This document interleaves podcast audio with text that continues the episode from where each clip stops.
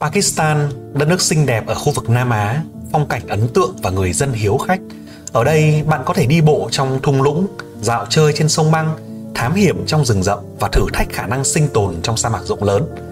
Thế nhưng đất nước này đang oằn mình vì kinh tế khủng hoảng, vỡ nợ quốc gia, lạm phát cao trong nhiều năm, nội tệ mất giá và đẩy đời sống người dân vào cảnh khó khăn và dẫn tới sự bất ổn về chính trị. Dự trữ ngoại hối ở tháng 5 2023 chỉ đủ cho 3 tuần nhập khẩu và dưới rất nhiều với mức 12 tuần nhập khẩu của IMF. Thủ tướng cũ thì bị bắn trong âm mưu ám sát và liên tục bị kiện bắt giữ rồi thả. Khi bạn ở trong những quốc gia có sự ổn định chính trị và kinh tế, người dân hưởng ấm no, tin vào sự chăm chỉ, sáng tạo, thông minh của mình, cứ chăm chỉ làm ăn sáng tạo là có quả. Nhưng nếu chúng ta rơi vào những nơi bất ổn, vận mệnh của đất nước không tự đứng vững thì cuộc sống của chúng ta sẽ khó khăn hơn rất nhiều. Vậy những bên nào đứng sau sự việc này dựa trên nỗi khổ của người dân và thao túng vận mệnh của đất nước? Và anh em có thể tìm câu chuyện kinh doanh ở trên các trang của Cú Thông Thái bằng cách gõ vào chữ Cú Thông Thái trên YouTube, Facebook và TikTok nhé. Trước tiên phải nhìn lại bức tranh về lịch sử của Pakistan nhé. Vùng đất này chỉ mới giành được độc lập từ năm 1947 khi tách ra khỏi Ấn Độ. Lúc đó, đế quốc Anh đã rất kiệt quệ trong Thế chiến II và phong trào độc lập của các thuộc địa lên cao. Pakistan lúc đó mới tách ra có hai vùng, một vùng là Tây Pakistan, một vùng là Đông Pakistan và kẹp Ấn Độ vào giữa. Thì khi tách ra ban đầu, cuộc di dân của hàng chục triệu người Hồi giáo và Ấn Độ giáo đã có những cái xung đột sắc tộc và xảy ra trong hoảng loạn và giết chết hơn một triệu người. Cho tới năm 1971 thì Đông Pakistan ly khai, tách khỏi Pakistan hiện tại và thành lập nhà nước Bangladesh. Hiện tại Pakistan mà chúng ta thấy chính là Tây Pakistan ngày xưa, nó nằm giáp Ấn Độ, Trung Quốc, Afghanistan, Iran và là lối ra của vịnh Oman. Dân số của Pakistan rất là đông, đang ở con số là 240 triệu người, gấp hai lần rưỡi Việt Nam và đang tiếp tục tăng nhanh, nhưng họ thường xuyên bị chia rẽ về sắc tộc. Bản thân cái tên gọi của chữ Pakistan, tên quốc gia này là hình thành từ năm từ viết tắt. Chữ P là Punjab, chiếm 60% dân số. Chữ A là Afghanistan, là vùng người Pashtun chiếm 14% dân số. Đây là dân tộc mà Taliban chiếm đa số, sát với biên giới của Afghanistan. Còn chữ K là Kashmir, chữ S là Sindh và chữ Tan là Baluchistan. Còn lại các dân tộc khác nhỏ hơn và có sự khác biệt và chia rẽ rất lớn. Ở vùng biên giới Pashtun, Afghanistan thì là vùng đất lâu đời với Afghanistan nên dân ở đây như một vùng tự trị và Pakistan cũng không quản nổi vì Taliban là một thế lực đặc biệt mà họ muốn vỗ về thay vì gây thêm căng thẳng. Vùng Kashmir thì luôn phức tạp vì tranh chấp với Ấn Độ và cả Pakistan và Ấn Độ đều tuyên bố chủ quyền với vùng này. Nhưng người Kashmir thì luôn tuyên bố độc lập với cả hai đất nước kia và tạo ra nhà nước riêng. Tranh chấp với Ấn Độ ở vùng Kashmir thì Pakistan đã gây chiến với họ 6 lần từ 1965 tới 1999 và tới nay thì Pakistan vẫn đang tài trợ cho một số nhóm khủng bố gây náo loạn ở Ấn Độ, đặc biệt như vụ thảm sát Mumbai năm 2008. Và tới nay, hai quốc gia đều sở hữu vũ khí hạt nhân này đang có những cái xung đột tiềm tàng trực chờ bùng nổ và không tốt cho kinh tế. Cái vùng Balochistan cũng thường xuyên vào độc lập. Vùng này thì chiếm tới 45% diện tích đất nước nhưng mà ôm hầu hết tài nguyên dầu mỏ và khí đốt ở đây. Viên ngọc quý của Balochistan là cảng Gwadda, gần lối ra của eo biển Hormuz và vịnh Oman. Nó chiếm tới 25% sản lượng dầu của thế giới đi qua đây mỗi năm.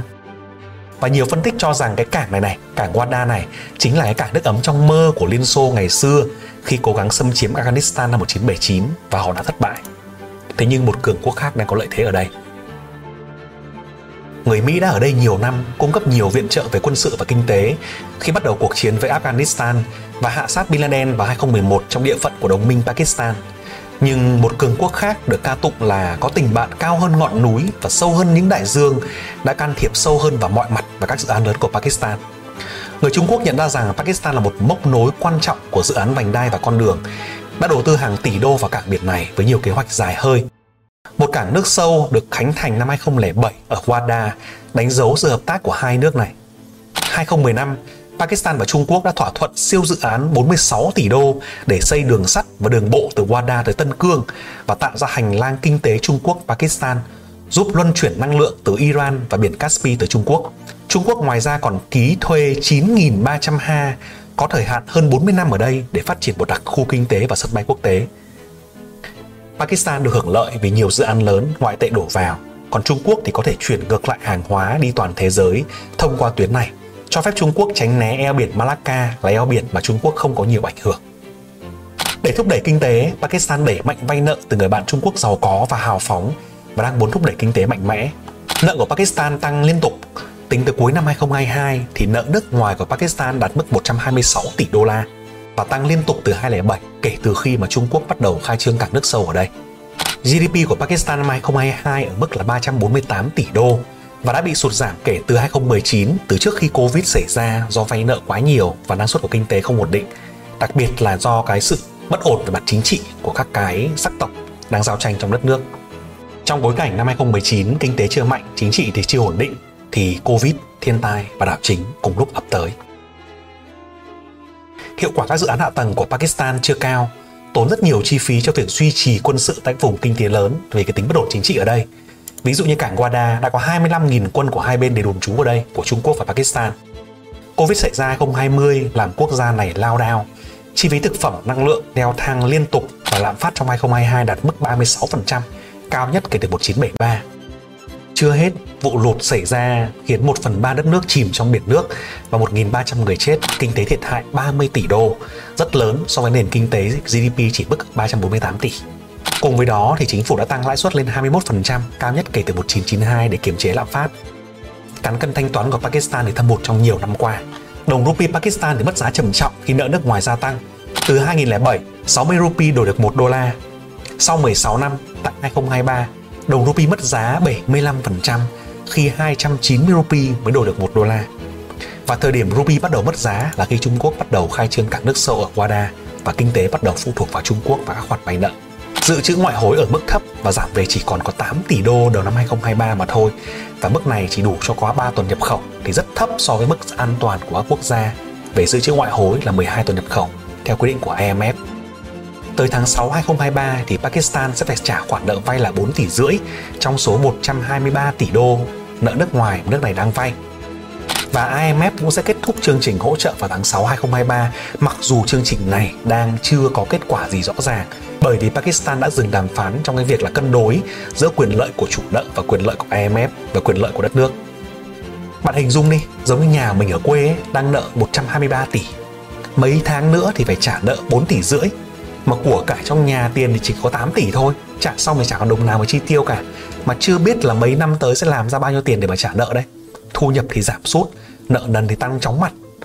Và thủ tướng Idam Khan từ chức vào tháng 4 năm 2022 sau một cái cuộc bỏ phiếu ở trong quốc hội và tới tháng 11 thì ông bị bắn bắn vào chân ông cho rằng là Mỹ và thủ tướng hiện tại là ông Sharif đứng sau vụ ám sát này và sự việc này vẫn chưa lắng tới cho tới thời điểm làm video này thì liên tục có những cái vụ bắt giữ, kiện tụng và biểu tình xảy ra ở toàn Pakistan.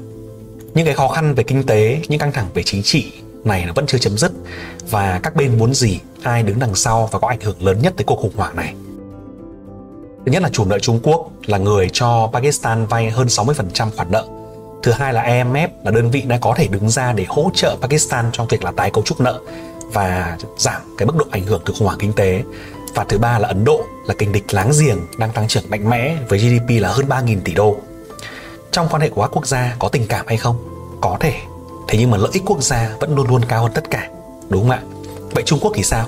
Trung Quốc bản thân Trung Quốc luôn luôn muốn làm suy yếu Ấn Độ và ảnh hưởng tới Pakistan nhiều nhất có thể để có thể kiểm soát được vịnh Wada, để có thể làm được con đường tơ lụa và kiềm chế nước láng giềng Ấn Độ đang tranh chấp với Trung Quốc ở khu vực Tân Cương liên tục.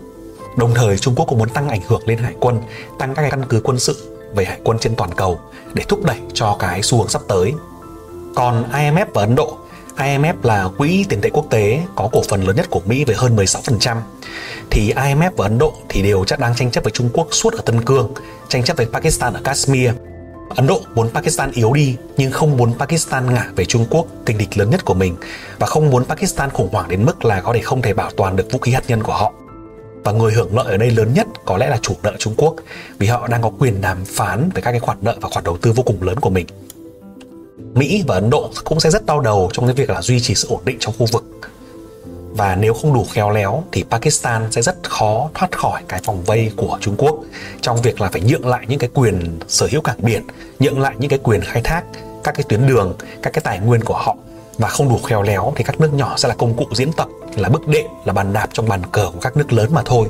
Và tệ nhất là chúng ta không thể tự đi được trên đôi chân của chính mình nếu các bạn cảm thấy chúng ta không có đủ thời gian để mà làm cái việc là lựa chọn cổ phiếu tìm ra cơ hội đầu tư và quản lý rủi ro thì các bạn có thể tham khảo cái sản phẩm là S Stock VIP là đầu tư cùng cú thông thái với số tiền từ 100 triệu bạn sẽ có lãi suất kép tối thiểu là 12% một năm và lợi nhuận mục tiêu của bạn ấy sẽ là 30% một năm. Trong năm 2021 thì lợi nhuận thực tế đạt 30%, 2022 lợi nhuận thực tế đạt 22% và 2023 thì lợi nhuận cam kết của bạn là 12% và lợi nhuận dự kiến là 25% một năm. Cái hiệu quả đầu tư cơ sở năm gần nhất của Cú là 21%. Cái hiệu quả đầu tư phái sinh là 256%, mặc dù số tiền đầu tư phái sinh thì nó ít hơn, nên là total danh mục thì nó khoảng chừng gần 40% và cái lợi nhuận sau khi mà trừ đi phí quản lý chia cho nhà đầu tư ấy thì đang ở mức là 22% thực tế. Và trong năm 2023 này thì dự kiến lợi nhuận nó sẽ đâu đó khoảng chừng là 25% là mục tiêu và trong trường hợp mà thị trường xấu chẳng hạn từ giờ đến cuối năm mà nó lao đao nó xoay chiều hay là rất rất nhiều thứ xảy ra thì bạn vẫn phải đạt được cái lợi nhuận cam kết là 12% từ công ty của Cú. Cái cách mình làm cái điều đó như thế nào thì có ba cái thứ mà như là Cú đã chia sẻ các bạn rất nhiều lần. Một là trading cổ phiếu niêm yết, cái này thì quá thường rồi. Hai là trading chứng khoán phái sinh. Thì hai cái này đều là sở trường của mình. Và ba là cái mảng nữa là mua tài sản giá rẻ và tái cấu trúc. Ví dụ như là những cổ phiếu bị định giá thấp này, những cái công ty có nền tảng cơ bản tốt nhưng mà gặp vấn đề ngắn hạn về thanh khoản hay là những công ty gặp vấn đề về vận hành mình có thể tái cấu trúc nó chuyển đổi số nó và biến nó thành một cái sản phẩm tốt để bán lại.